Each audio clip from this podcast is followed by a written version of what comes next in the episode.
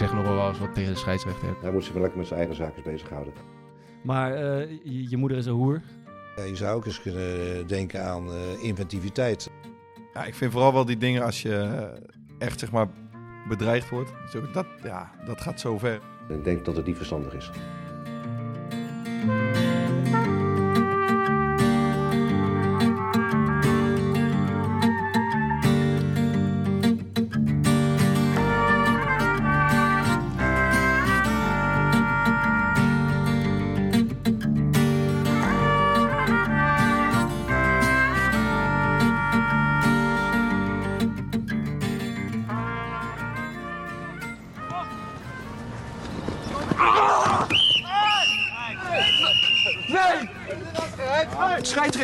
Een fantastische wedstrijd fluit, maar ik heb toch het idee dat u hier een grote fout begaat. De spits, overigens fantastisch spelend, kwam het strafschopgebied binnen en ik kon hem maar nauwelijks bijhouden. Opeens ging hij liggen, zonder dat ik hem ook maar geraakt had. Door deze beslissing is de kans groot dat wij de drie punten mislopen. En dat zou verdomd jammer zijn, daar wij toch meedingen naar het kampioenschap. Ik moet toegeven dat ik op een lastige plek stond. En het lijkt mij het beste dat wij de spits raadplegen en naar zijn verhaal luisteren. Dat lijkt me alleszins redelijk. Nog één vraag. Had u het idee dat de spits zichzelf expres ten val bracht? Goh, dat zou ik niet durven zeggen. Het zou net zo goed kunnen dat hij struikelde over een graspol of een kluit aarde of zoiets dergelijks. De ideale wereld, hè? Dit. Ja, ja, ja. Dat waren de Vliegende Panthers. Die lieten zien eh, hoe het ook kan. Het scheidsrechter als ultieme bemiddelaar tussen twee eh, sportieve teams.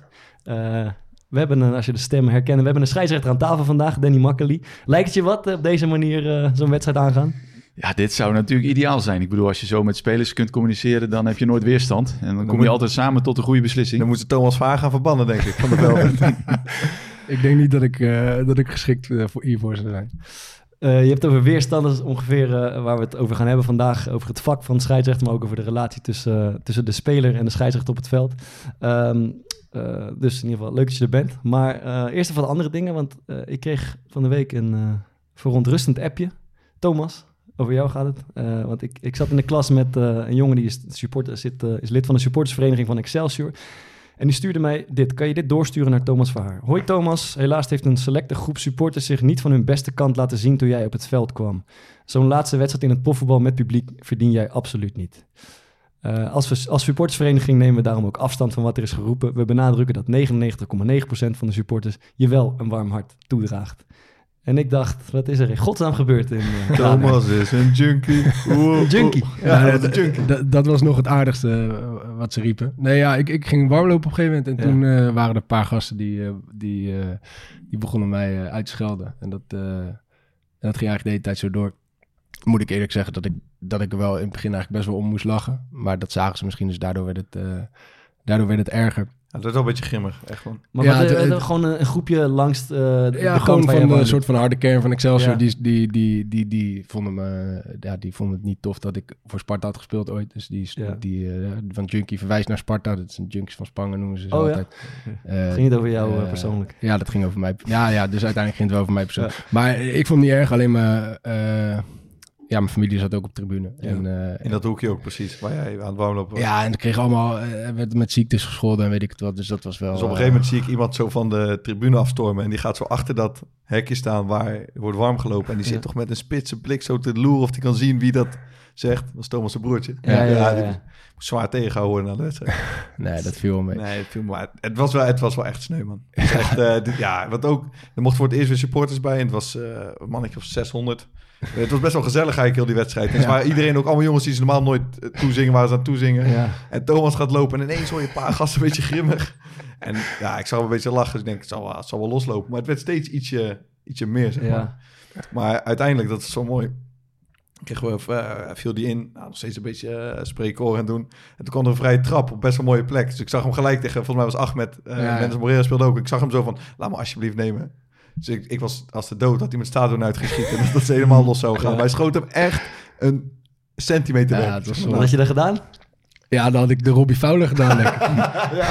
Maar doet de club dan ook wat? Want, Ja, ja, de- want de- bijvoorbeeld bij spreekwoorden naar een scheidsrechter, dan is het een heel protocol. Maar nu naar een eigen speler. Nou, nu, eh, de, de, je, je hebt onze teammanager, die is vroeger ook eh, supporter geweest. En die, eh, die heeft zich er wel over opgewonden. Dus volgens mij eh, hebben ze wel een beetje in Ja, die was er kaart echt wie, stuk van. wie, wie het waren. En, eh, dus ja, op zich, kijk, ik, ik heb het best wel vaak, eh, ik heb wel vaker eh, dingen over meegekregen vanuit supporters. En dat vind ik niet zo heel erg. Ik bedoel, bij Mhm. Sparta toen we degradeerden, hebben we zelfs een soort van handgemeentje gehad met supporters. Ja, dat kan ik dan nog wel ergens vanuit een bepaalde, is ook niet goed, maar kan ik wel begrijpen.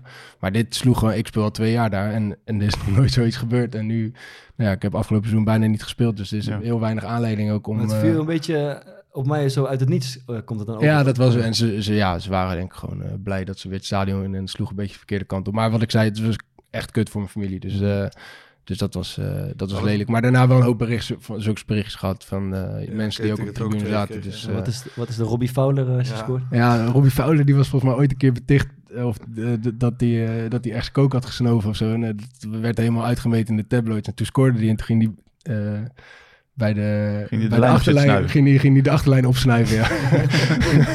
Jammer dat ik niet scoorde. Maar dit is Dus, vaak, eh, weet je wel, je kunt er zelf wel boven staan met spreekkoor Ja. of beledigingen of dat soort zaken. Maar inderdaad, je familie, Ja, die trekt het zich vaak nog veel meer aan dan Ja. jij zelf. Ja. je, dat, eh. ik bedoel, je zegt ik lach erom, maar je, kan, je trekt het je persoonlijk ook wel aan. Tenminste, Ja. dat zou ik wel. Het is toch gewoon, het is toch gewoon kut als mensen. Jij bent ook wel heel ijdel.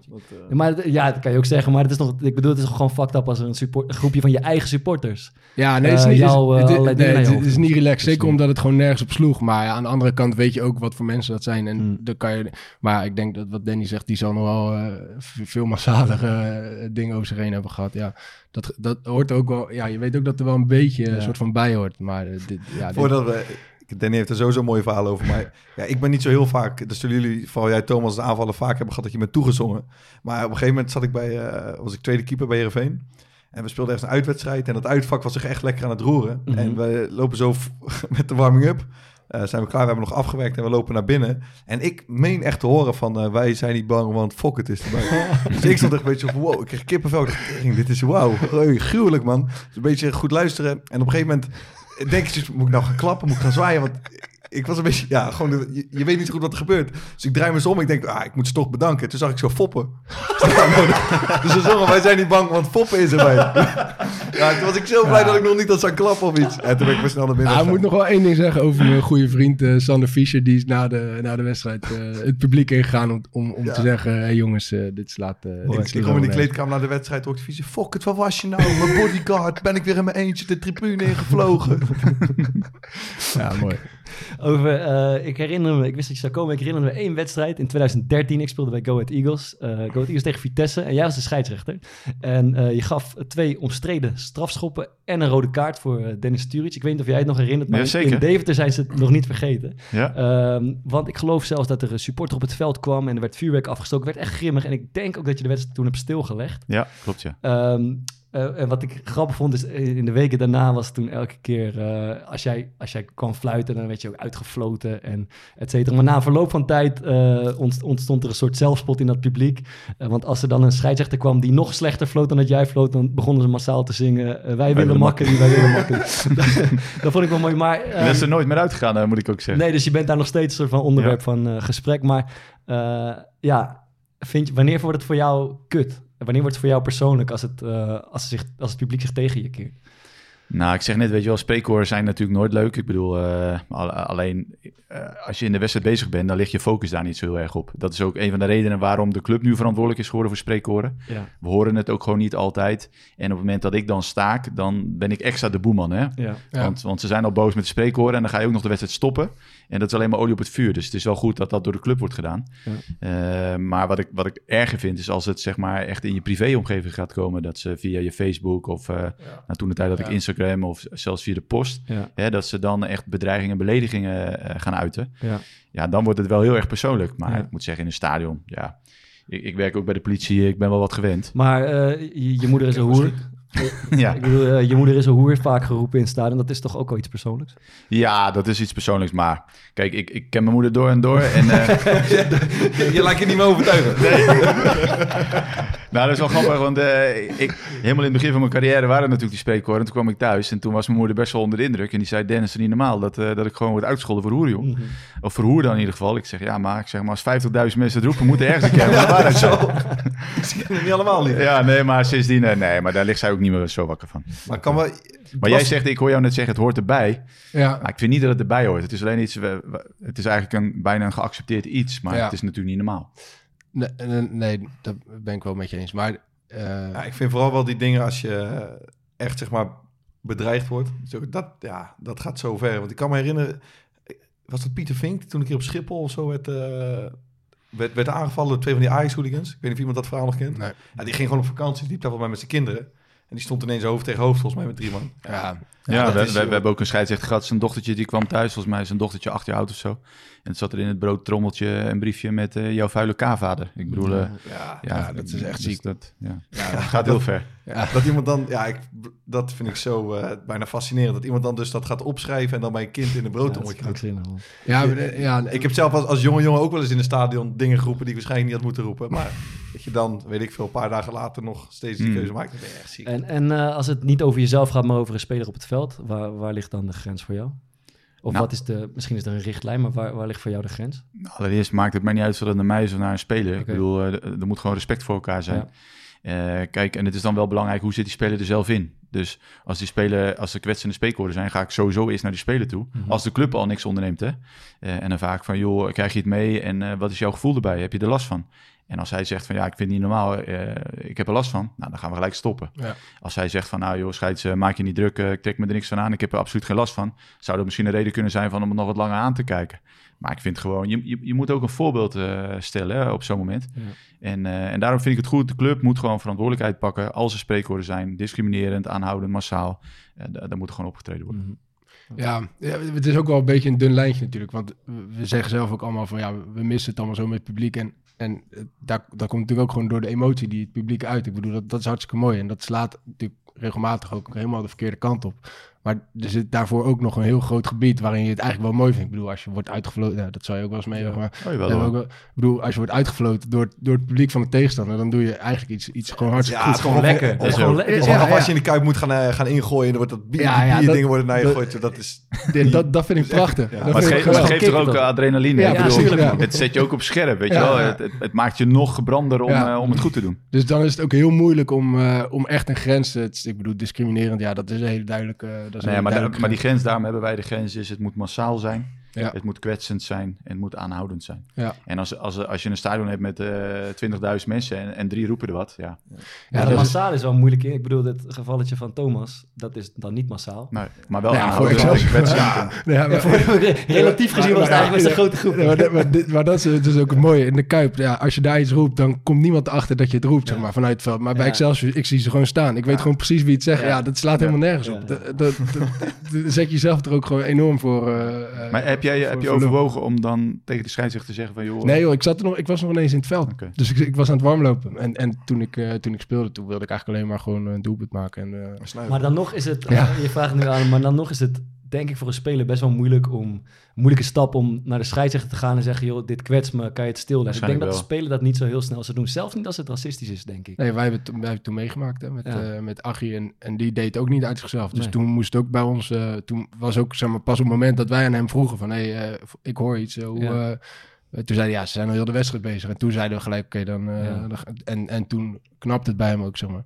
Ja. Dus eh, ja, dat doe je niet uit jezelf. Ik kan me ook voorstellen dat je als scheidsrechter je ook niet wil laten kennen. Ik bedoel... eh, Nee, dat, dat, dat snap ik wel. Weet je, want je bent ook bang dat ze dan na afloop gaan zeggen... oh, aansteller en... eh, ja, zo erg was het niet, weet ja, je wel. ja, ja, precies, krijg je dat. Misschien een beetje, dat dat een beetje trots komt. Goed, je liet even vallen dat je ook politieagent bent in het dagelijks leven. Wel, wel boeiend. Eh, wat, wat, ben je voor, wat ben je voor agent? Eh, ik werk hier in Rotterdam, Oké. op eh politiebureau Maasrotte. Ja. Heb je ook Eh, heb je de avondklok gecontroleerd? Want Dat je Bart Vriend pakken op zijn scooter bij kunnen zien komen. Heb je niet aan de, aan de maar ik- ik- maar je had waarschijnlijk een uitzondering. ja, ik wilde zelfs een keer aangehouden worden. Ik heb alles aan gedaan hier. in Call single rondjes gemaakt. Meent geen één keer aangehouden. Waar bleef je nou? Ja, dan heb je het goed gedaan. Nee, ik, ik, ik werk hier als leidinggevende en eh, ik maak onderdeel uit van het managementteam. Dus we sturen het politiebureau zeg maar eh, aan de collega's. Dus eh, op het moment dat er, dat er buiten op straat zaken spelen, dan, dan zijn we er voor ze. Ik ben naast dat ik politieman ben ook hulpofficier van justitie. Dus vanuit die rol heb, heb je ook extra bevoegdheden. Ja, het is gewoon ontzettend leuk werk, politiewerk. En, en het zorgt er ook voor, hè, die combinatie, dat, je, dat dat elkaar versterkt. Want eigenlijk ben je ook een soort politieman op het veld. Ja. En ben je buiten een soort scheidsrechter. Dus dat, eh, dat Maar- raakt elkaar wel. Maar die had een metafoortje opgezet. Ik wil hem niet van je jatten deze week. Je mag hem zelf. Nee, doe jij maar. Ik, ik, vind het ook leuk om te zeggen dat ik nog gestolen heb. Voelt hij zich als agent een scheidsrechter van de samenleving of als scheidsrechter een agent op het veld? Ja, dat is heel mooi. Ja, Ja, dat had Bart nooit kunnen verzinnen. dat had ze ook wel geweten hoor, als je het niet had gezegd. Ik wou hem eigenlijk gewoon nonchalant opleveren. Maar... Ja, wat ik net zei, ik denk dat het gewoon, eh, het gaat er één op één. eh, eh, je zorgt voor fair play op het veld, je zorgt voor fair play op straat. Ja. Dus het, het handhaven van regels, eh, het contact met mensen op straat, maar ook in het veld. eh deescalerend optreden, hè? dus eh, in situaties moet je altijd rustig blijven en overzicht bewaren. Ja, dus, dus wat dat betreft, doordat ik politieman ben, ben ik een betere scheidsrechter geworden en andersom ook. Hoe kijk je dan bijvoorbeeld naar de, het optreden van de ME de laatste weken? Nou ja, kijk, de- je, moet, je moet je voorstellen dat op het moment dat er rellen zijn, dat dat voor de ME heel erg moeilijk is. En Mhm. zeker als je daar eigenlijk staat om, om de vrede te handhaven. En op het moment dat dan eh, mensen eh, bij demonstraties gaan lopen rellen, waar eigenlijk demonstraties niet voor bedoeld zijn, want je wil eigenlijk een positief signaal afgeven Mhm. bij demonstraties, ja, dan, dan kun je ook verwachten dat de politie wat doet. En bijvoorbeeld met, met, met Koningsdag, want dat was dat niet, het was veel te druk, dat snap ik. Maar dat was niet echt een, eh, een situatie waar gereld werd, toch? Of van, Nee. van, van het weekend bij Ajax natuurlijk, Nee. de huldiging. Nee, maar kijk, alles gaat natuurlijk ook in de lokale driehoek. Hè? Dus eh, ik bedoel, de ME gaat handelen, maar ze krijgen natuurlijk ook wel de opdracht. Of Ja. dat het kan en op welke wijze. Ja. En daar zijn natuurlijk gewoon afspraken over gemaakt. En je probeert natuurlijk altijd in goede harmonie zaken op te lossen. Want op het moment dat de ME gaat handelen, ja, dan zorgt het natuurlijk altijd weer voor een tegenreactie. Mm. Ja. En je wil eigenlijk zoveel mogelijk geweldloos wil je dat natuurlijk oplossen. En, Ja, en mijn- dat wil de politie ja. ook. Ja, mijn, mijn ervaring hierin is dat op het moment dat je er nog bent, op het moment dat de rellen uitbreken, dan, dan heb je al echt, denk ik, 15 keer de kans gehad om, Ja, eh, om, om gewoon weg Ik te gaan. ik bedoel, de ME die gaat niet handelen eh, zomaar uit het niets. Eh, er is al Nee. meerdere keren gewaarschuwd. eh, op voorhand al natuurlijk. Kijk, en demonstreren is een recht. Hè? Je mag demonstreren. En daarom wordt er ook vaak een locatie aangewezen. Van doe dat dan daar. En, en dan is er ook controle over. Maar ja, vaak maken mensen dan toch een beetje misbruik van, van, die, van die mogelijkheid die ze krijgen. Ja, en, en, en dan zie ik soms wel eens mensen die dan boos zijn dat ze tik hebben gehad. Weet je wel, eh, van de politie of van de ME. Maar dan denk ik, ja, maar waarom sta je dan zo frontaal voor zo'n linie? Ik bedoel, had je dan al lang niet weg kunnen zijn? Ja. Hè, Dus ja, is altijd lastig. Goed, dan eh, even over het vak. Want eh, afgelopen week gebeurde toch een beetje iets opmerkelijks. Jij floot eh, Real Madrid tegen Chelsea uit mijn hoofd. Eh, en op Twitter kwam allerlei lof voorbij over de scheidsrechter. Dat gebeurt volgens mij niet veel. Meestal ben je een soort van de kop van Jut. Ja. Eh, maar er werd veel over gesproken dat je een goede wedstrijd gefloten zou hebben. Wat, wat gaat er dan goed in zo'n wedstrijd?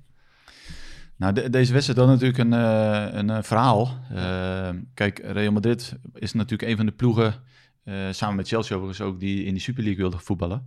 En eh, Chelsea was er al uitgestapt en Real Madrid zit nog in de Super League. En, en de UEFA heeft natuurlijk aangegeven dat ze niet willen dat die Super League er komt. En, eh, en toen deze aanstelling kwam, Real Madrid in de halve finale, nou dat speelt natuurlijk rondom dat verhaal met de Super League. En dat stond allemaal heel groot op de voorpagina's van alle kranten. Waren ze bang dat de scheidsrechter van dienst eh, met een boodschap zou komen. Ja. Om, om te laten merken dat, dat ja, wat Real Madrid doet niet kan. Ja. Dus ze waren eigenlijk voorhand bang dat de arbitrage tegen Real Madrid zou zijn. Nou, dat is natuurlijk onzin. Ik bedoel, alsof de UEFA de scheidsrechter zou vragen om tegen een bepaalde club te fluiten. Dat is natuurlijk absoluut not dan. En dat gebeurt ook niet. Nee, nee, maar dat gebeurt ook niet. Nee, maar weet je, mensen die zo denken vind ik ook kortzichtig. Want, want scheidsrechters komen later ook weer op andere posities. En, en, de, en de president komt later weer ergens anders. En zoiets komt altijd uit als je dat zou vragen. Ik bedoel, dat hou je niet stil. En daarbij het zou het ook zwaar onsportief zijn als je het doet. En dat kan ook gewoon niet. Maar dan gaat die wedstrijd heel erg goed. Eh, ik had ook het voordeel dat er niet heel veel moeilijke momenten in die wedstrijd waren. Er werd best wel redelijk sportief gespeeld. Nou, en dan eindigt zo'n wedstrijd eigenlijk gewoon op een hele goede manier. En dan merk je vanuit Engeland en vanuit Spanje van nou, we hebben eigenlijk helemaal niks gemerkt aan de scheidsrechter. Die heeft gewoon heel neutraal gefloten. En, en daar waren ze dus bang voor. Nou, en dan kennelijk verdient dat alle lof. Terwijl dat eigenlijk iets is wat we altijd doen. Het was voor jou gewoon een, eigenlijk een gemiddelde wedstrijd. Ja, het was voor mij gewoon een normale wedstrijd waarin ik niet anders heb gedaan dan anders. Ik heb gewoon die wedstrijd geleid eh, op objectieve manier samen met mijn team. En eh, nou ja, dat je daar complimenten voor krijgt is natuurlijk leuk. Alleen Hoe, hoe, hoe zou je het eigenlijk omschrijven? Wat- wanneer heb je een goede wedstrijd gefloten? Ja.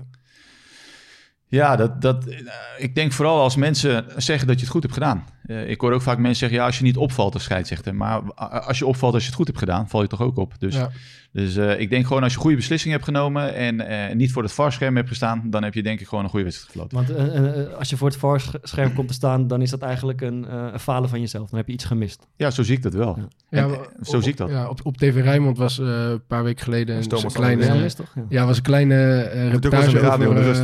over, over een scheidsrechter die stopt, Bax. eh, Ja, en, en die vertelde inderdaad dat hij het best wel moeilijk had met de VAR. Omdat hij het idee had dat hij, dat hij gecontroleerd werd. En dat hij een beetje tegen de VAR aan het fluiten Ja. was. Van, eh, Dat Mhm. hij een beetje aan het hopen was. Hoor. Ik hoop niet dat hij ingrijpt, want dan heb ik het... eh, Ja. Ah, Dan- dat je dan- ineens een soort van voelt eh, dat je bekeken wordt. Ja, dan heb ik het fout gedaan. Dus, dus dat, dat je heel erg op je fout gedrukt wordt. Zeg maar. Ja, da- dat is het. Je weet, eh, iemand zit constant over je schouder mee te kijken. Ehm, Aan de andere kant is het natuurlijk ook zo dat, dat als je een beslissing neemt die niet goed is, voorheen in de wedstrijd ging je gewoon door. En, en dan kwam je er in de rust achter of na afloop van de wedstrijd. En nu word je er ter plekke mee geconfronteerd. Je wordt naar het scherm geroepen, je moet je laten corrigeren. Dat doet ook iets met je zelfvertrouwen. Ja. Dat, dat, dat, dat is een verandering in arbitrage, verandering in voetbal. Daar moet je mee leren omgaan. Want op het moment dat jij wordt gestuurd en je wordt geconfronteerd met een fout... en dat gaat in je hoofd zitten en je moet nog 70 minuten Ja. of, of 40 minuten... ja, dan, dan worden dat hele zware minuten. Ja. Dus, je, dus je moet daarmee leren omgaan. En eh, ja, dat, Dat is wel grappig, want ik had het, zo had ik helemaal niet aan gedacht. Het, het was, ik zag het altijd een beetje als dat het voor een scheidsrechter gewoon een stukje zekerheid was. Ja. Dat, je, ja, je, dat je geen hele grote fouten meer kan maken. Want Dat als is je ook er zo. maakt. En dat idee heb ik, he- heb ik heel erg bij, bij grensrechters met buitenspel. Als ze nu op het randje is, heb je, ja, laat hem gewoon gaan. Ja. Want, Maar want- kun je je voorstellen dat als je grensrechter bent en je wordt, eh, je wordt gecorrigeerd, vind je het dan niet leuk? Maar Nee. dan word je nog een keer gecorrigeerd. Ja, dus dat, dat, ja, Ja. ik had eigenlijk zo nog helemaal niet gedacht. Maar ik kan me nu best wel voorstellen dat je als grens wordt... en je wordt drie keer eh, in een wedstrijd eh, zeg maar op, je, op je vingers gestikt van... Hey, ik heb het niet goed gezien. Dan maakt Ja. het eerder onzeker dan dat het zeker maakt. Ja, zeker. Kijk, en, wat jij zegt, ik ben het met jou eens. Het, het, het- de VAR is goed voor zeg maar, alles wat na de wedstrijd komt. Hè? Mm. Je, je bouwt eigenlijk geen geschiedenis meer op.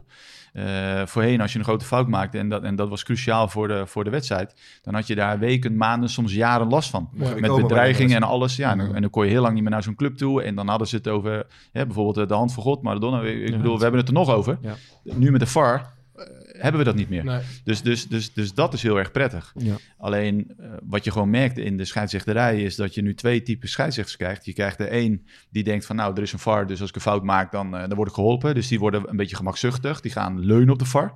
En die zul je dus ook heel vaak voor het scherm zien staan. En je hebt eh, de scheidsrechter die denkt, ik wil beter zijn dan eh, de VAR, beter dan de technologie. Dus die krijgt juist die extra boost van, ik zal laten zien dat ik die VAR helemaal niet nodig heb. Wat voor type ben jij? Die laatste. En, en dat is heel makkelijk te berekenen, want kijk maar hoe vaak ik voor een scherm sta. Dat is niet zo vaak. Heb je daar... Ik moet wel uitkijken, want dan- dadelijk sta ik dit weekend in één keer ja, voor het scherm. ik kan het zeggen. Maar- Maar... Feyenoord Ajax, minuut 2. Danny Makkely naar de VAR. Nee, ik sta, ik sta er heel weinig en, en dat wil ik ook graag zo houden. Ja. En, loop, loop je wel eens van het veld, en eh, dat hebben we als voetballer natuurlijk ook wel eens gehad, dat je denkt van nou, vandaag was ik echt goed. Ja, maar ook andersom. Vandaag was ik echt slecht. Ja? Ja, natuurlijk, dat voel je.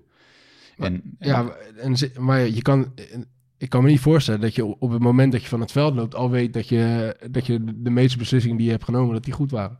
ja, nu met de VAR wel, want dat is het voordeel. Op het moment dat jij een beslissing neemt, hoor je gelijk van die VAR, je zit goed. Ja, Dus, dus dat is wel heel Dat erg is ook wel lekker als je het dan goed. Dat je goed, Ja. goed, goed, Danny, goed, goed. Dat Ja. Maar zo'n VAR die grijpt natuurlijk alleen maar in bij cruciale momenten. Ja. Hè? Maar je kunt nog steeds een wedstrijd heel slecht fluiten zonder dat die VAR ingrijpt. Ik Ja. bedoel, elke verkeerde gele kaart kan een VAR niks mee. ja, En, en dat kan wel voor problemen zorgen met een tweede gele kaart of eh, een speler die op scherp staat. Een verkeerde corner. Als Ja. ik een corner geef wat geen corner is, kan een VAR niks mee. Als eruit wordt gescoord, dan, dan ben ik ook de kop gehuurd. Ja. Ik bedoel, dus, dus ook zonder die VAR ingrepen kun je nog steeds een hele slechte wedstrijd fluiten. Een wedstrijd die uit de hand loopt, eh, dat, het, eh, dat, het, dat, dat de temperatuur enorm oploopt, dat het grimmig wordt.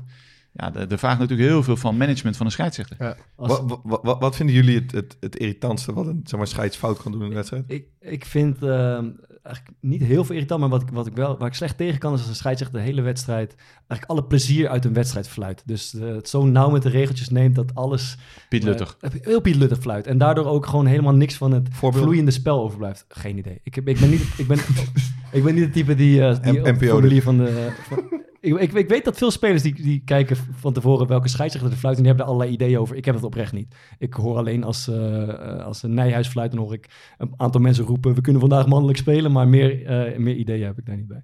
Ja, jij toch? Jullie? Nee, ik, ik- bij mij zit het vooral een omgang. Dus eh, ja, ik zeg nog wel eens wat tegen de scheidsrechter. En, en de ene die reageert er anders op dan de ander. En, eh, en ik merk bij mezelf, zeg maar, als een, als een scheidsrechter het niet goed ziet en dan heel autoritair gaat doen, daar heb ik zelf, eh, Ja, daar heb ik zelf heel veel moeite mee. Dus, dus dat je gewoon eigenlijk zeker weet dat hij niet goed heeft gezien. Ja, dat eh, kan, kan ook best wel een keer gebeuren. Ik bedoel, eh, je hebt denk ik als scheidsrechter ook hoop dat je een beslissing neemt. En dat je, als je hem aan de ene ploeg geeft, dan gaat de andere ploeg zeiken. En had je hem op datzelfde moment aan de andere ploeg gegeven, dan eh, waren, wij, eh, waren wij gaan zeuren. Dus, dus sommige beslissingen kan je gewoon niet goed nemen. Maar eh, als je het zeker, als je soort van zeker Je kunt weet... nooit beide ploegen tevreden stellen. dat Nee, is nee, bijna precies. onmogelijk. maar, Dat klopt, maar ja. als je het zeker weet en, en de scheidsrechter gaat dan heel autoritair doen. En eh, ja, daar, daar, heb ik, daar heb ik zelf altijd wel... eh, Communis- eh, communicatie, contact kunnen maken met de scheidsrechter is wel prettig. Dat V- is, eh, ja, dat, dat, ook. vind ik, Ja. dat vind ik wel. En, en, en dan eh, vind ik dat je ook veel meer accepteert van een, Ja. eh, van, eh, van een schrijver. We hadden het er net voor de uitzending even over. Bijvoorbeeld, met- hebben we al een keer eerder gezegd, Ed Jansen bijvoorbeeld, die, die zei gewoon wel geregeld, zei die van ja, Nou, misschien heb ik het niet goed gezien, maar ja, de- ja ik doe, doe ook, mijn ook, best. ook, ook mijn best. En dat is echt niet persoonlijk. En dan denk je ook van ja, ja dat, eh dat is Ja, ook maar dat zo, moet, ja. dat moet ook kunnen. Ik vind ook een scheidsrechter die moet zich ook kwetsbaar durven opstellen. Hè? eh, niet altijd, eh, maar er zijn momenten dan kun je best wel tegen een speler zeggen van... joh, sorry, ik heb het verkeerd gezien. Ja. En, en juist die goede harmonie op het veld vind ik ook heel erg belangrijk. Omdat eh, als jij goed met spelers contact hebt...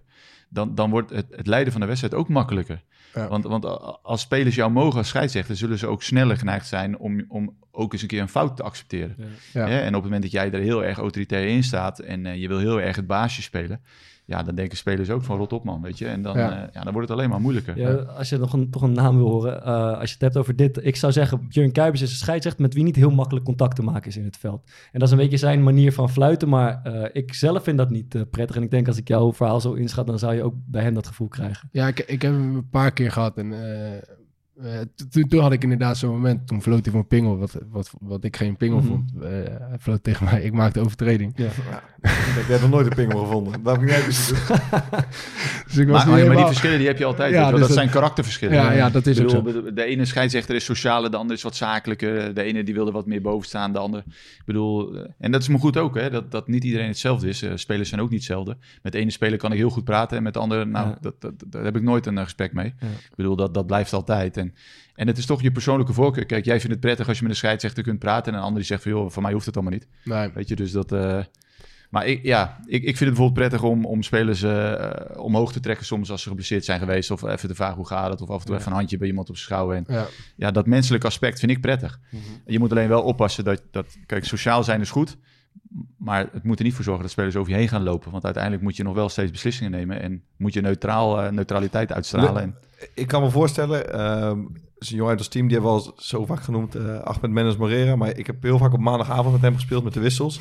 En hij, hij, heeft, een, hij heeft soort kronkel in zijn hoofd. Dat we dan, dan zeg je al voor de wedstrijd tegen van, ach, doe even gewoon een keer rustig. Ja, dit scheids vandaag. En dan gebeurt er na, maandag er zit geen kip op de tribune. En er gebeurt na drie minuten iets. En dan trekt hij een sprint over 40 meter en dan gaat hij zwaar uit zijn plaat. En dat doet hij trouwens ook als hij bij het eerste speelt. Maar is het niet moeilijk eh, als iemand... eh, je hebt gewoon gasten die, Thomas heeft ook een beetje een handje van... die echt uit een plaat gaat in een scheids. Maar als dat heel vroeg in de wedstrijd gebeurt... om dan niet zo'n gevoel te krijgen tijdens de wedstrijd van... jou pak ik nog. Nou, kijk, we zijn natuurlijk wel allemaal mensen. En, ik- en, en, en jouw pak ik nog vind ik, vind ik te ver gaan. Ja, dat maar, misschien een beetje Maar overdreven, ik, kijk, het zou raar zijn als een ploeg constant loopt te zeiken... eh, dat die dan vervolgens alles meekrijgen. Hè, Ja, dus, de dus- vraag is of je, of je neutraal en objectief kan blijven. Ja. Als Jawel, constant maar, maar, maar ik hoop ook dat je begrijpt als, eh, als een bepaalde speler alleen maar loopt te zeiken in zo'n wedstrijd. En hij krijgt een keer een tik, wat misschien wel een vrije schop is, dat je denkt, nou bekijk het maar een keer. Ja. Ja, Weet je, dus ik, ja. kijk, en niet in het strafschopgebied, want, want dan heb je uiteindelijk jezelf ermee als scheidsrechter, want dan mis je een penalty. Ja. Maar een keer een vrije schop niet geven kan ook misschien wel een keer positief werken, dat je zegt, eh, ga je nou weer een keer normaal doen.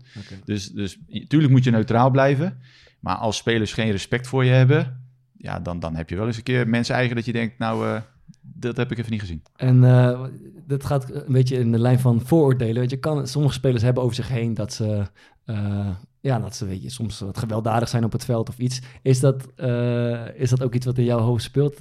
Als je eerlijk bent, zou je sommige spelers ben je geneigd om iets sneller ehm, eh, stevig aan te Joey van den Berg bijvoorbeeld op uit terug. Nee, niet stevig, maar wel in het preventieve. Kijk, wij bereiden ons als scheidsrechter natuurlijk voor op wedstrijden. Mm. En dan weet je soms ook speelstijlen. Je, je kent de spelers, je kent de troublemakers in een, in, een- in een team.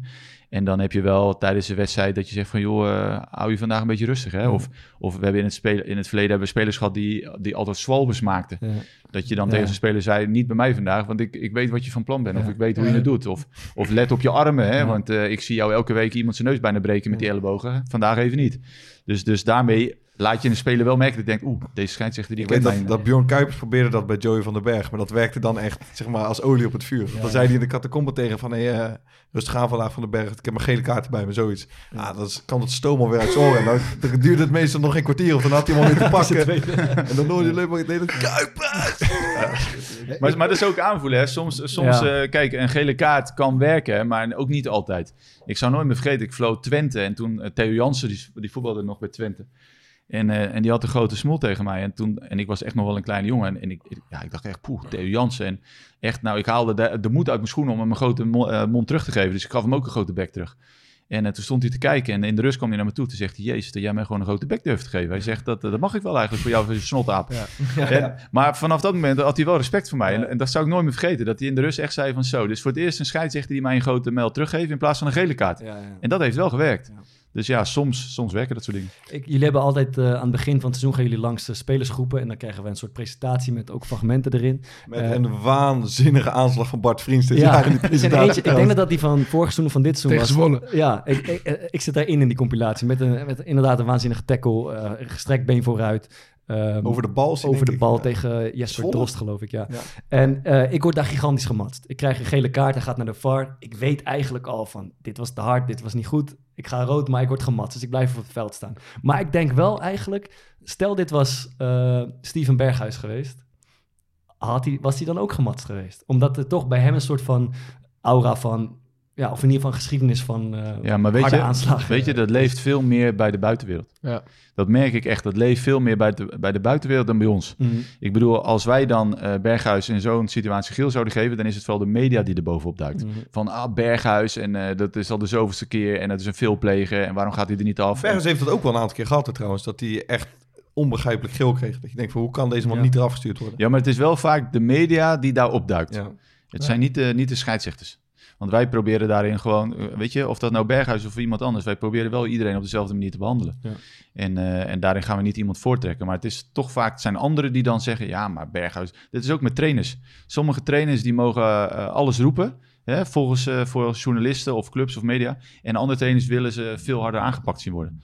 Ja, dat is, dat is nou eenmaal die persoonlijke voorkeur die mensen hebben. Ik ben wel benieuwd. Je, Maar je bouwt ook krediet op, hè? Ik bedoel, dat, dat werkt ook zo.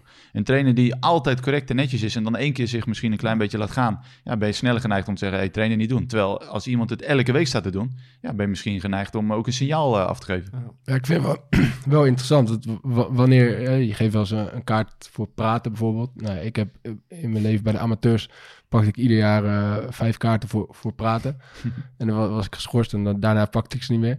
Maar eh, ik merk dat bij de, bij de profs dat je veel meer kan zeggen tegen een scheidsrechter. Dat de scheidsrechter gewoon terugpraten en dat het eigenlijk eh, gewoon een beetje een, een spel wordt. Eh, maar ja, da- daar heb ik hem alsnog wel eens een keer gehad voor praten. Maar wanneer krijg je nou wel een kaart voor praten en wanneer niet? Want ik zeg nooit echt lelijke dingen. Ik zeg het alleen een beetje op agressieve manier en een beetje, junkie-achtig. ja, een, beetje zeikerig. Maar Ja, het ligt, het ligt aan een aantal dingen. Het ligt natuurlijk aan de scheidsrechter zelf. Hè? Hoeveel kan die hebben?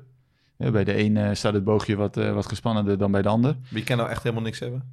Ja, dat, weet- dat durf ik Oh, echt niet te zeggen. Nee, nee, maar dat weet ik echt niet. Ik bedoel, want eh, ik, ik zit niet eh, 90 minuten bij iedereen alle wedstrijden zitten te kijken Ja. en de communicatie te luisteren. Maar kijk, als het met respect is en je gebruikt geen scheldwoorden, ja. dan krijg je niet zo snel een gele kaart in is- Nederland van de is scheidsrechter. Maf, mafkees een scheldwoord? Nou, niet voor mij. Maar, maar daarin is wel weer belangrijk, is het zichtbaar voor het hele publiek. Ja. Kijk, als jij gewoon iets tegen mij zegt, gewoon zo, zonder dat jij daar hele grote gebaren bij maakt, eh, waarbij iedereen kunt aflezen, nou, die staat een, partij, een potje te schelden, dan, dan kan ik het gewoon verbaal met jou afdoen. Maar waarom, waarom is dat een criterium? Of, of iedereen Omdat dat je autoriteit eh, Oké. aantast als Ja. scheidsrechter. Ja. Op het moment dat jij over 40 meter op me af komt rennen, heel agressief en gebarenmakend en alles, Ja. en, en ik accepteer dat, da- dan zien spelers dat en denken spelers, oh, als, eh, als Bart dat mag, dan mag ik dat ook. Ja. En dan staan ze daar alle 22 bij mij. Ja, dat moet je zien te voorkomen, want ja, dat doet wel iets met je, met je aanzien. Oh, ik denk dat bij jou ook is dat je, je valt heel vaak in herhaling. Dus je stopt niet na Nee, twee klopt. keer. Dan kom je een minuut later nog een keer op terug en dan gaat die bal uit, kom je er nog een keer op terug. Ja, dat Ja, ja, nee, heel mooi dat, geweest. dat, Ja. dat klopt, ja. En nou, in Nederland zijn we daar niet eens heel streng, maar internationaal, de UEFA.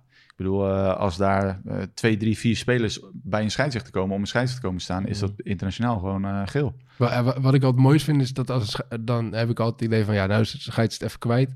Dat hij dan zeg maar dat hij dan zo drie keer zo zijn kaart zo en dat die ander dan komt en dan nog een kaart en nog een kaart. Eh, Ja, voor iedereen die dan nog even wat zegt, zo, oh ja, kan jij er ook nog een? Ja. En dan, dan, denk ik ja, nou is hij het kwijt. En Even dan- break, even KitKat. eh. Dat vind ik altijd de mooiste momenten. Dan zie je altijd, ja, nu is hij, eh, nu zit hij er helemaal klaar mee. En, eh, Ja, dan, en dan krijgen in één keer drie, drie mensen achter elkaar krijgen, krijgen een gele kaart. Dat kan natuurlijk ook niet de bedoeling zijn. ja, en dat, eigenlijk wil je dat voorkomen. Ja. Want ik bedoel, er is geen scheidsrechter die het leuk vindt om met veel kaarten van een veld te stappen. Wat, wat vind jij irritant aan eh, voetballers? Poeh, irritant. Nou, ik moet heel eerlijk zeggen, ik vind vroeger vond ik het altijd vervelend als je in het stadsgebied eh, een oor probeerde aan te naaien met zwalbes en zo. Dat vond ik altijd wel heel vervelend en ook onsportief. Aan de andere kant denk ik ook, ja, jullie eh, staan bij een team ook onder druk. En jullie willen ook winnen en ook niet degraderen. En, en dan denk ik van, het is ook onderdeel van jullie spel. Ik- Want, want ik heb me laten vertellen ooit dat, dat er ook wordt op getraind op trainingen. Op zwalbes en dat soort zaken. En, eh, heb ik wij eh, Dat heb ik gemist. Ja. dat, lijkt me wel leuk. Maandagmorgen zwalbe trainen. Lekker. een- nog even een kwartiertje zwalbers na de training. Nee, als ze mij niet eh, een beetje de verwende spelers gaan uithangen. Weet je wel, je hebt ook nog wel eens spelers van, eh, joh, die dan zeggen, joh, wie ben jij dan? Eh, eh, kijk, mijn salaris, jouw salaris. Ja, Mm. dan denk ik, dat gaat me echt te ver. Ja. Ja, dat slaat helemaal nergens op.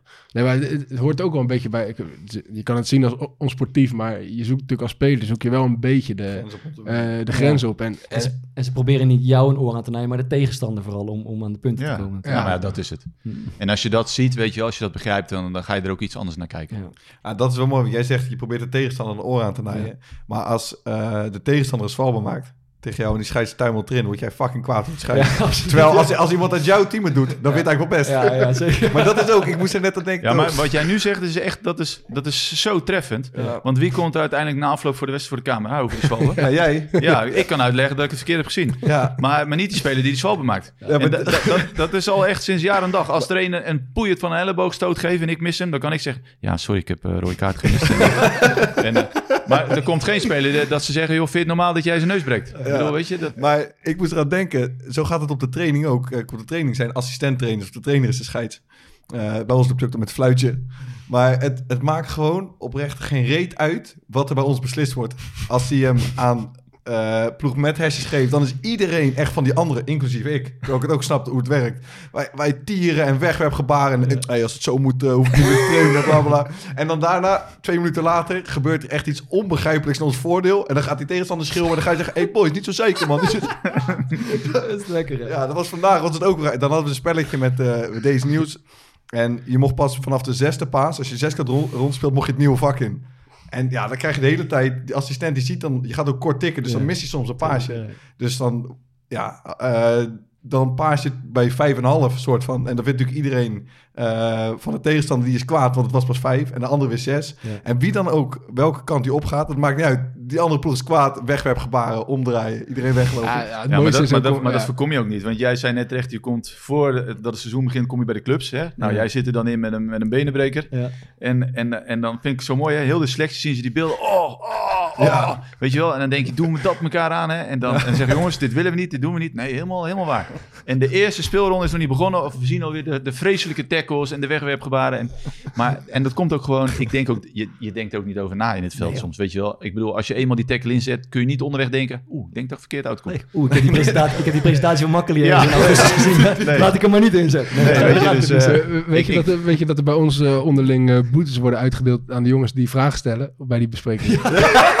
dit is mooi. Ja, ik weet Ah. waarom. Ik weet, jullie willen zo snel mogelijk naar. Ja, dit, het is altijd zomer. Het is altijd zomer. Ja, het is altijd bloed Vlak, voor, vlak voor dat begin kreeg je een appie van Ik vond het altijd wel zo raar dat er nooit vragen zijn. Ik denk, waarom ben ik al na een half uur klaar hier? Ja, je krijgt mogelijk? altijd uh, tien, eh, komt er in de groep, tientje voor wie vraag stelt. Ja, Het is ook gewoon voor jullie noodzakelijk kwaad. Er moet een handtekening staan dat je Ja. aanwezig Ja, was. ja. En eh daar. Ik heb even één, één vraag tussendoor nog. Eh, als ik dan vanuit mijn eigen perspectief, dus vanuit de dugout of de tribune dit jaar spreek. Het lijkt mij echt zo kut als je grens bent voor de dugout. Dus ik vraag me dan af. Eentje is aan de andere kant. Dat is redelijk relaxed, helemaal nu er geen publiek is. En die andere staat voor de dugout. Maar hoe, hoe gaat dat? Is dat gewoon steempje schaar voor de wedstrijd? Want ik kan me echt wel voorstellen dat je... Dat scheelt een hoop hoor. Niet bij advocaat, niet bij advocaat. Nee, nee, maar ja, bijvoorbeeld bij ons, een- eenmaal de winter, dan zit je met die kooltrui voor. En dan, ja, ben verder een normale jongen, maar het is natuurlijk wel leuk om een beetje te zuigen met je grensrechten. Tuurlijk. Ja, de hele tijd als je dan... En soms dan ligt dat spel verstil, dus dan moet hij precies voor de dugout blijven staan, een minuutje. Ja, Ja, ja. dan loopt iedereen, die loopt een beetje dingetjes te gooien. Heb ik, eh, Maar het gebeurt ook vaak hè, dat die, die, die assistent dan voor die trainer langs loopt. En dan eh, die trainer die, die, die doet dan allerlei verwensingen naar die eh, assistent. En die hoort dat allemaal aan, maar je moet het eigenlijk gewoon even langs je heen laten gaan. Want, want zo'n trainer probeert je ook gewoon een beetje uit je concentratie Ja. te halen. En dat doet heel opvallen, of onopvallend wat jij zegt, met zijn armpjes over elkaar of naast elkaar. En dan zit er een halve kooltrui over zijn mond. Maar kijk, kijk zo'n vierde man haalt natuurlijk ook wel een hoop weerstand weg. Hè? Want Ja, dat is echt... heb- eh, Ja, roep je Ik heb ook een hoop weerstand op hoor, bij ons. Jongen. Ja, maar ik heb zoveel medelijden ook altijd met die vierde man. Want als je, als je, ja, je kunt er echt helemaal niks van doen. nee, die, die vierde man die staat daar dan en dan gebeurt iets op het veld waar de trainer niet mee eens is. En die gaat dan naar de vierde man toe. Ja, eh, ja. Maar ook nog eens... wat wil je daar nou eigenlijk mee bereiken? Maar- maar- maar ook Denk je dan dat de vierde man gaat zeggen... Hey, eh, eh, de, niet, net, eh, Hij, hij, ma- hij, ma- hij maakt hier een goed punt. Ja, ja. ik heb natuurlijk ook vaak vierde man gestaan. En heel vaak kun je het voor de scheidsrechter opnemen. Ja. Want als je die beslissingen denk je, ja, kom op trainen, wees reëel. Dat, dat is gewoon terecht. Maar soms heb je ook wel eens wedstrijden die je denkt, god, dan zeg je het liefst tegen de trainer, ja, ik vind hem ook slecht hoor. Maar, eh, Ja, je hebt ook dat ik, snap, ik snap je gevoel helemaal, maar... Ja, maar ik, kijk, in de eredivisie heb je dan wat... eh, ook die vierde mensen zijn vaak wat meer ervaren. Maar bij ons in de competitie, in de, in de keukenkampioen-divisie... daar staan er echt soms van die hele jonge pikkies Maar als dat vierde is man. moeilijk hoor. Voor, Oh, dat vind ik echt sneu, man. Want er gaat bij ons... Ja, wij hebben echt een... Ik zeggen, een vrij agressieve bank. Er zit ook Ja. een verzorger en een fysio die, eh, die te pas en te onpas uit de slof vliegen. En dan staat er best wel zo'n jong ventje. En die, je ziet soms, die weten het dan niet. Dus die gaan dan zeg maar de, de silent mode doen. Ja. Dus die gaan dan alleen zo... Beetje, Ja, beetje, beetje maar vermanend je, kijken. Maar je moet je voorstellen, Oh. dat zijn echt jonge jongens. Die komen net eh, een is beetje, beetje, beetje, moeilijk. beetje kijken in het betaalde voetbal. Die, die gaan naar die wedstrijden echt voor, voor een happenkratje. Die staan daar voor een beetje zakgeld, staan ze daar langs de zijlijn. En dan staan daar van die hele ervaren trainers. En die maken het dan zo'n vierde man ook nog heel erg moeilijk. Nou, die hebben nog niet die persoonlijkheid ontwikkeld om daar heel erg krachtig tegen in te gaan. Ja, dan moet je echt, dat is soms echt wel... eh, je moet echt sterk in je schoenen staan hoor, als vierde man. Zeker op die leeftijd. En hoe, hoe moeten we het eh, bij Danny Makkely aanvliegen als we willen dat een eh, beslissing ongedaan wordt gemaakt? Dat vind ik ook zo mooi bij iedereen. En dat heb oh, komt hij weer, Achie. Ik zeg altijd tegen hem, Achie, er gaat toch niks meer veranderen. Want iedereen... dat klopt sowieso. Het is nou niet zo, ik, ik geef een vrije schop en dan komen jullie, zoals eh, in dat filmpje, dat ik denk, nou laat ik hem dan toch maar Maar misschien kunnen we op zoek naar een zwakke plek. Hoe Ja, mooi, want iedereen komt altijd zo vurig betoog houden. Toch in de overtuiging van, hij zou nog eens kunnen omdraaien. Maar dat gebeurt natuurlijk nooit. Nee. Nee, ik vind het gewoon prettig als, eh, als spelers. Kijk, spelers mogen echt wel te- dingen tegen mij zeggen. En eh, als het in goede harmonie, eh, dat, dat heeft mijn fokken. Ik vind het gewoon leuk om met spelers om te gaan en om een wedstrijd gewoon te leiden. Ik zie het ook echt als een spelleider. Ik wil er ook niet boven staan, tenzij het echt eh, moet. Ja, ik bedoel, als spelers je echt gaan uitdagen, Hmm. ja, dan moet je wel af en toe even op je stepen staan. Maar ik bedoel, ik moet eerlijk zeggen, maar, of jullie hebben een ander beeld, maar ik, ik heb eigenlijk weinig tot nooit problemen met spelers in het veld. Ook niet, nee. Ik heb nog nooit een eredivisie wedstrijd gespeeld, dus ik zeg maar weten. Eh, is er een, eh, een spelregel in het eh, voetbal waar jij niet zo blij mee bent? Of die je anders zou zien, willen zien? Of veranderd zou willen zien? Ja, er zijn wel twee regels waarvan ik denk dat je daarmee het voetbal sneller kunt maken, en attractiever. Ik denk, ik, ik vraag me altijd af waar moet je eh, een, een bal ingooien bij een inworp, Ja. waar mag je hem niet inschieten? Hè, ik bedoel, dat, ja, dat ingooien ik vind ik helemaal niet in het voetbal thuis horen. Ik denk, eh, als je hem inschiet, dan kun je hem ook veel verder wegleggen. En de, de zelfpaas. Ik bedoel, ik geef jou een vrije schop en je, je, neemt hem gewoon je mag gewoon gelijk met die bal wegrennen. En volgens mij wordt het dan spel sneller, wordt het leuker. is ook En- mooi bij doorgebroken spelen. Wij, wij proberen al maanden Marco van Basten aan tafel te krijgen om over dit onderwerp te Ja, spreken. Marco maar we zal komen- dit we komen- toejuichen. We komen er niet, eh, we komen Nee? er niet doorheen. Nou, Marco, kom alsjeblieft hier zitten. Hij luistert ook niet. Want. Jouw voetbalideeën zijn zo goed, dus eh, deel die alsjeblieft. Maar eh, dat, dat, dat ben ik met je eens. Maar eh, gewoon in het spel zelf. Ik bedoel, jij moet soms fluiten voor situaties of overtredingen. Is er niet één daarvan waarvan je denkt: dit, eh, dit had ik liever niet gedaan? Eh, poeh. Goeie vraag. Ja, dank je. Ja. Hij, hij komt van Maarten. Even even kijken of die keer... Nou, ik vind niet dat buitenspel eraf moet, want dat hoor ik heel veel mensen zeggen. Stop Nee, met het buitenspel. Maar ik denk, maar dan krijg je allemaal mensen die alleen maar balletjes staan af te wachten. En, Die handsbal in de 16, dat, dat soort, het lijkt me als scheidsrechter misschien lullig om, eh, om een penalty te moeten geven als je ziet van ja, er wordt keihard tegen, tegen een hand aangeschoten. Die, die, die leeft ook bij de mensen, man. Leeft We hadden even op Twitter mensen, gezet en er waren een hele hoop hele emotionele reacties over Hens in de 16. Ja. Ja. ja, maar dat snap ik wel.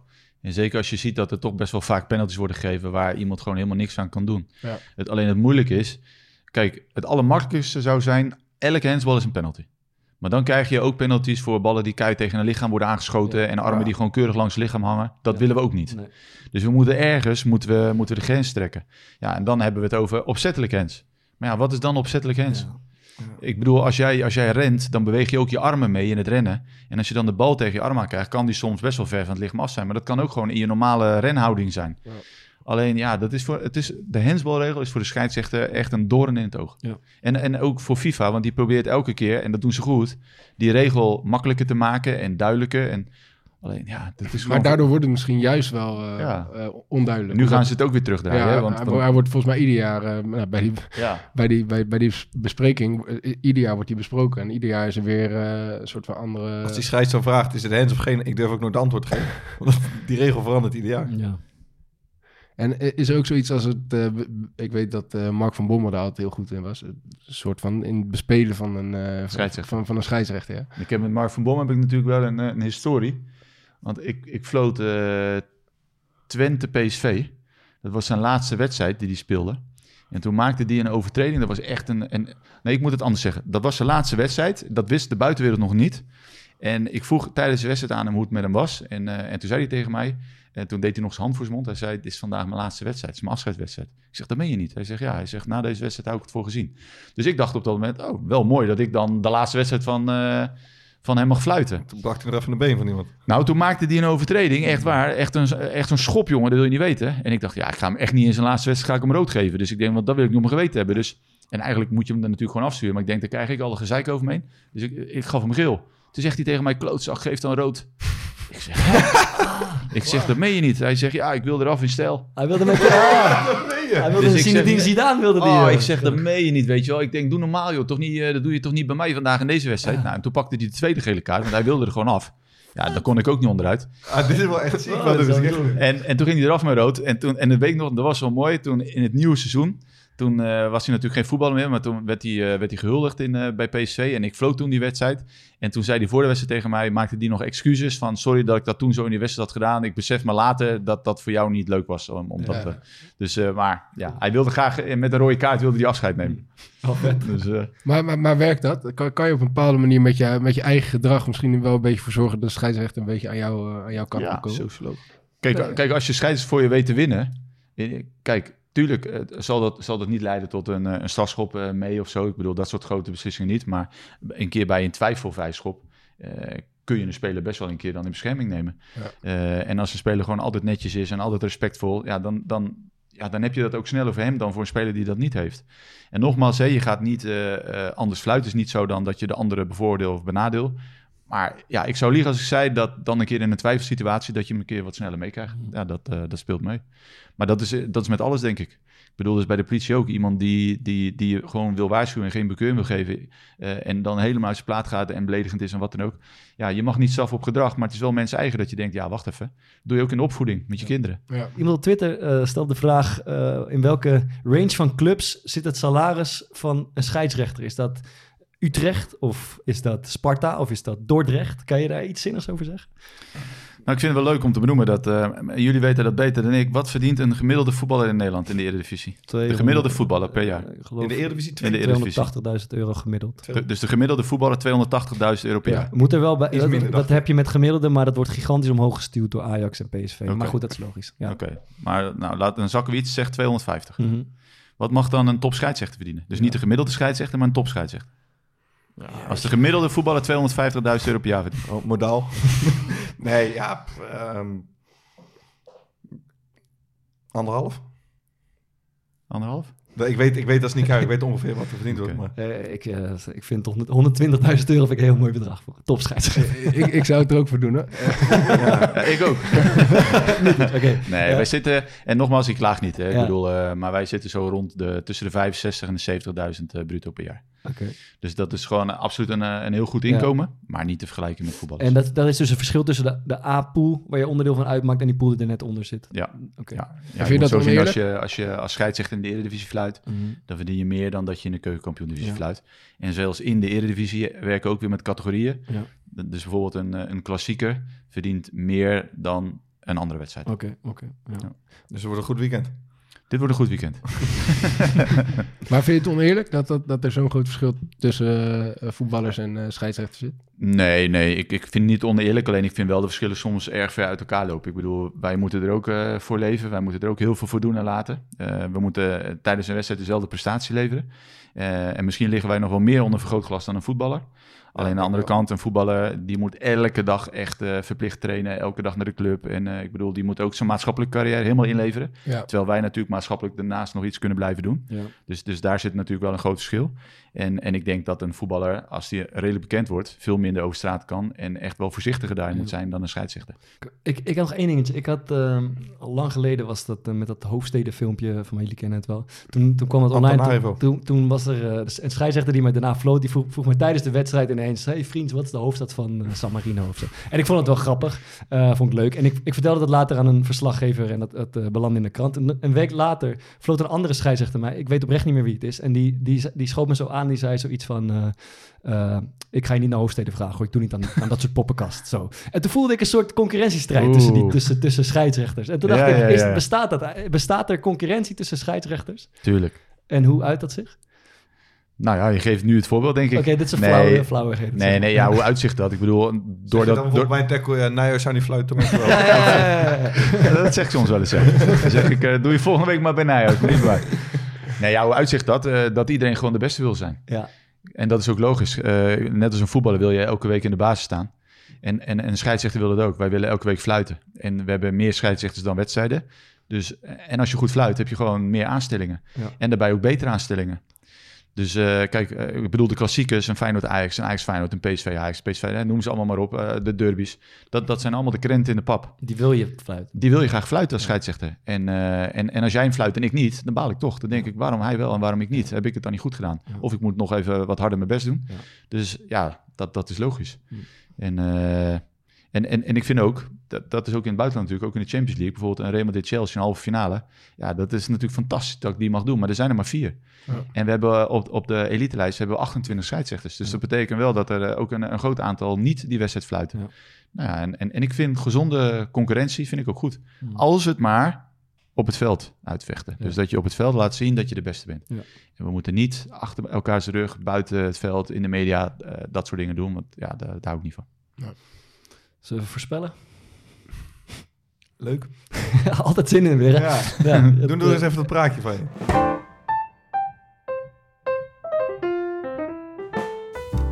Het voorspel. Voorspelspel. Het Easy Toys voorspel, voorspelspel, eh, waarin we deze week gaan eh, voorspellen eh, wat de, wie de eerstvolgende rode kaart krijgt in de, in de Eredivisie. Ja, ik, ik had natuurlijk willen zeggen, die gaat Danny Makkely geven aan het Berghuis, maar die is nog geschorst, denk ik. Ja, die is geschorst. Nee, ik weet wel een goede, denk ik. Ik denk dat het Bart Vriends wordt. Ja? Ja, ja, ja, die heeft nu zo berouw getoond over die, over die tackle bij eh Pax Wolle uit daar zo. Bewijsdrang. Ja, dus die... Getergd die- omdat hij niet speelde afgelopen Hè, weekend. ik, ik, ik Hij denk was dat- ook niet, ik heb het ook gemerkt, hij was helemaal niet aanspreekbaar dit weekend. Man. Nee, nee, Normaal ik- krijg ik altijd apps van hem, hey, voor maandag een beetje dit, dat. Ja, ik was echt Geen contact mee te krijgen, Ja. die gozer. Ik denk dat hij een compensatiescheids eh krijgt. Eerst volgende wedstrijd. Dus die, eh, die, die geeft hem dan eh, met terugwerkende kracht alsnog eh, die rode kaart. Ja, het wordt nog belangrijk voor Sparta. Je kunt gewoon nog... eh, Ja, ja, zomaar- ja, het is geweldig We man. kunnen zomaar Europa invliegen. Maar Zo. stel je voor dat Dan jullie hij tegen, die play-offs, dat hij vijf wedstrijden krijgt voor die tegen, tegen Feyenoord in de play-offs terechtkomen. Ja, dat zou echt fucking ja, gruwelijk zijn. tegen onze Cor. Ja. Toch weer even genoemd. Zou je die dan wel vragen voor de podcast of niet, als je hem tegenkomt op het veld? Ja dit is ook zo. Ja, dat is schande. Ik, eh, weet, vertel jij het maar, want ik, Ja, zit, hier, ik zit hier echt mee nog. Eh, wij hoopten, eh, Maarten en ik, dat, dat Bart die moest tegen, tegen Groningen, tegen Arjen Robben spelen. En wij hoopten dat hij... we, hebben wel een paar mooie onderwerpen die we met hem kunnen bespreken. Dus we hadden al gezegd van ja, vraag het aan Robben. Nou ja, het zei ja, wordt, wordt lastig. Nou, begrijp ik ook, dat ga je niet zomaar vragen. Maar ik zit dus gewoon Sparta te kijken. En ik zie na rust zie ik Robben warm lopen. Die moest warm lopen. En die zie ik zo een beetje zo lachen. Zo. Dus ik denk, hij zit gewoon met een, met, met een medespeler. Eh, zit hij, wat, hij was ook druk aan het wijzen en aan het uitleggen. En weet ik wel, echt een goed gesprek.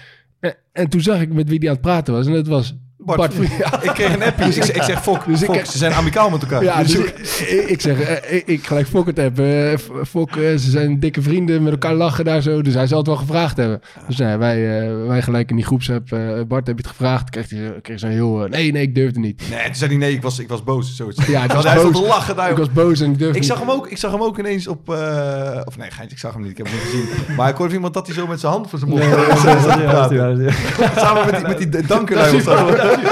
Ja, dat is vals, dat is vals. Dat heb ik jou vanmiddag verteld. Kijk, dit zijn, dit zijn, die, ra- dit zijn die rattenstreken. Maar eh, het klopt. dat, Ja, maar het zou je, het vrienden zou je, hebben. het zou, het zou je overkomen, hè? Dat, is, dat is een liplezer op je ja, loslaat. ja, pas op. Pas op. Nee, dat is waar ik... eh, mijn hoogtepunt van het week- van het weekend... Ik had inderdaad een onderrondje met, eh met Arjen Robben. Dat ging gewoon over de wedstrijd. Maar ik durfde... Op, ik had het in mijn... Het speelde in mijn hoofd. Want ik dacht van... Ja, dit is misschien wel een moment om te vragen van... Hey, kom je in de podcast? Maar ik dacht... Ik, eh, ik, voelde, ik voelde het moment niet. Ik dacht- Ik dacht ook nog even... Want ik voelde dat ik erin ging komen. Dat doe ik na de wedstrijd wel. Maar ik eh, bleef 90 minuten lang eh, langs het lijntje warm lopen. En ik was daar zo pist over... Dat ik het ook na de wedstrijd niet voor elkaar kreeg. Nou, Dus, wie eh, krijgt die rode kaart? ik heb geen idee. Ik denk eentje van Willem II. Eh Sven van Beek. Sven van Beek vind ik goed, ja. Jij? Nog eentje? Ja, ja, ik ga mee met Bart Vriends. Oké.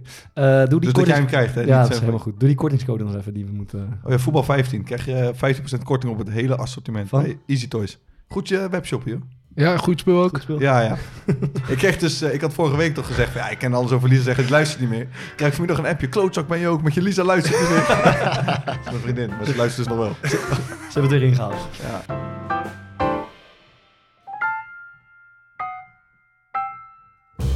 Oké, eh, dan sluiten we af met de, de tips van de week. Ik ben benieuwd, Danny. De tips van de week? Aanraders van de week, ja. Poeh. En eh, dat is dan, ik moet een liedje moet ik Nee, nee, aanraden? nee, nee, nee. het liedje Oh. komt nog. Je kan Oh. gewoon alles Ik heb je toch de aanraden. spelregels uitgelegd. Van Oh ja. Leuk, leuk. Je bent echt... Moet je me nog even herinneren, de tip van de week. Ja. Nee, eh, eh, een aanrader wat je, Een wat boek, je een de film, een documentaire of iets om te doen. Eh. Weet je wat, wij doen een rondje, dan misschien Ja, ja, je nog een rondje. voorbij. Thomas, Ik, eh, ik ga nogmaals eh de Handmaid's Tale uh, Ik ben aanraden. begonnen. Die, eh, heb je die al een keer eerder gedaan dan? Ja, die heb ik al een keer eerder gedaan. Ja. Kan wel, eh, stof meer. maar ja, nee, nee, ja, mijn- het wordt ook elke moeilijk, het wordt elke week moeilijker. nee, ik heb best wel een rijtje. Maar, maar ja, die zijn nu met een nieuw seizoen gekomen. Dus dan vind ik hem wel weer, eh, wel weer relevant. En het is echt een gruwelijke serie. Eh, Seizoen 4 is net uitgekomen. Gaat over een, over een staat. Er is een coup gepleegd in Amerika. En een stel bijbel, bijbelfanaten hebben daar een staat gesticht. Waarin de, de, eh, de vruchtbare vrouwen die er nog zijn, die worden eigenlijk een soort van eh, dienstmaagden. en die moeten dus in. eh, eh, ja, die, die, die moeten dus bezwangerd worden eh, voor, de, voor degene die, eh, eh, die daarvoor het zeggen hebben. En eh, het is een prachtige serie. Eh, ik heb Fokkert eh proberen aan te raden. Het werpt, werpt ook een beetje een mooi licht op, eh, op een vluchtelingencrisis. Hoe dat zou zijn op het moment dat, dat hier zo'n crisis uit zou breken. Eh, en of je dan wel mensen op moet nemen of niet mensen op moet nemen. En eh, het is een prachtige serie, mooie muziek, eh, prachtige door? beelden. Kees van nou ja, ik, ik zat eh, de, eh, hoe heet het, eh, de vooravond te kijken en, en daar, was een, eh, daar zat Jeroen Pauw en die, ja, die vertelde er ook over. eh, en, en die eh, vergeleek inderdaad eh, die, die, die staat met, eh, met wat de SGP zou willen. Eh, de, de man is het hoofd van de vrouw. Dat wordt daar letterlijk een paar keer eh, gezegd, zulke soort dingen. Dus eh, de handmaid's stil. Eh, ik wist het ook niet meer, dus ik ga het over een andere boeg gooien. Ik uh, ken jullie die bloemkoolbodem pizza's van de Ah, ja, supermarkt? Johnny. Die zijn Ja, ik eet hem, ik eet hem iedere week. Ik ook. Eén keer in de week. eh, gaat gewoon een bloemkool pizza bodem maken. En het is niet eens We zijn- we zijn- echt lekker. We zijn echt lekker. Dat ik even zeggen. we, zijn echt toe aan vakantie. Het is nog een paar weken en we zijn er klaar mee. Maar niemand, je hoeft je allemaal geen zorgen te maken. Bloemkool bodem pizza, Eh, dit is niet eens- maar ik ga er even verder, want ik heb een, eh, een paar dingetjes eh, ooit een keer eerder gehad over als je wat minder eh, vlees wil eten. Dan zijn er eh, met recht heel veel van die vleesvervangers in de supermarkt die wel het proberen waard zijn, vind ik. Eh, ze hebben ook grappige namen zoals Accept Gyros en eh, ik heb er nog een gezegd, uh, Bofkip Burger. In ieder geval, die dingen zijn, zijn best wel de moeite waard. Als je het gewoon een keer probeert, dan denk je van hé, dit Je is dus even, nu, kijk, zoals ik bij Bolt King deed, je had even de vegetarische slager Eigenlijk wel, ja. Maar dat zou je dan nooit. Maar eh, die dingen zijn, eh, die zijn eigenlijk best wel de moeite waard. Dus als je denkt van, nou, misschien een keer niet de hamburger, maar ik neem die... eh Bloemkool, eh, bodempizza. eh, weet ik veel wat. Dat doen. soort Maar, dingen. maar Jonah, Ja, klopt, ja. Dat eh, was mijn aanrader. je bent echt serieus. Die komt niks meer. Dit is het, dat mag toch? ja. Ja, ik had ook wel moeilijk nu, want ik had... ehm, ik heb weer een boek gelezen, maar die had jij aangeraden. Ik ga leven van uh, Lale Gul. Ja. Wel echt een ziek boek.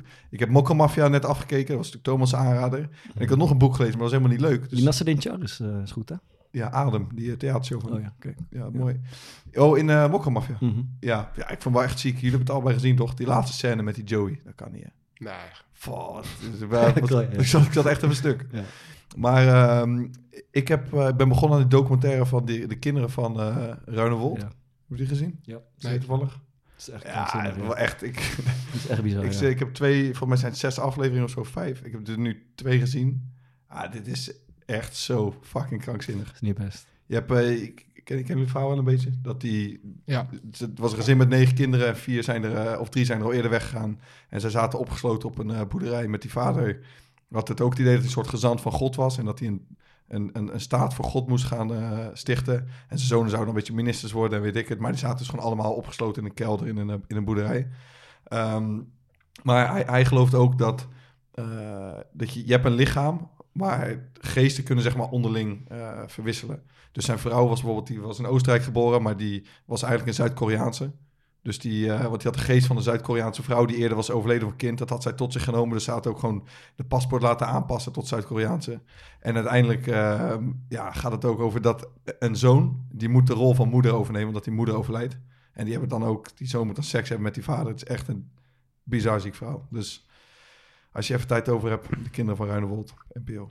Voilà. Heb je alle tijd gehad? Ja, dat is die van mij minder spectaculair.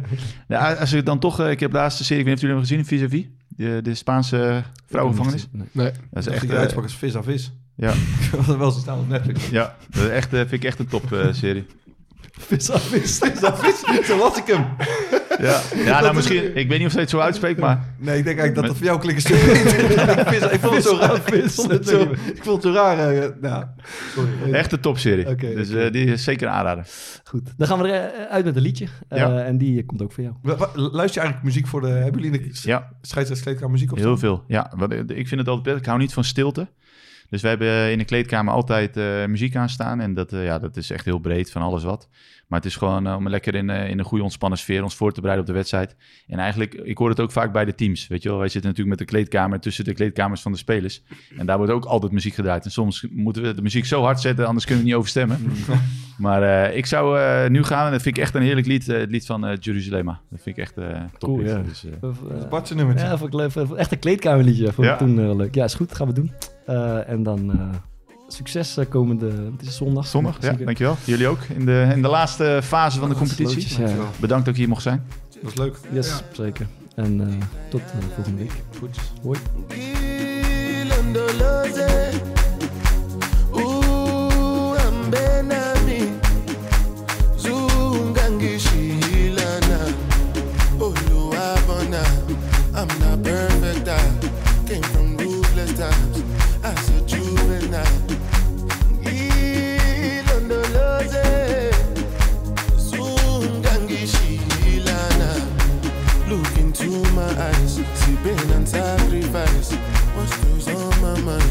Trying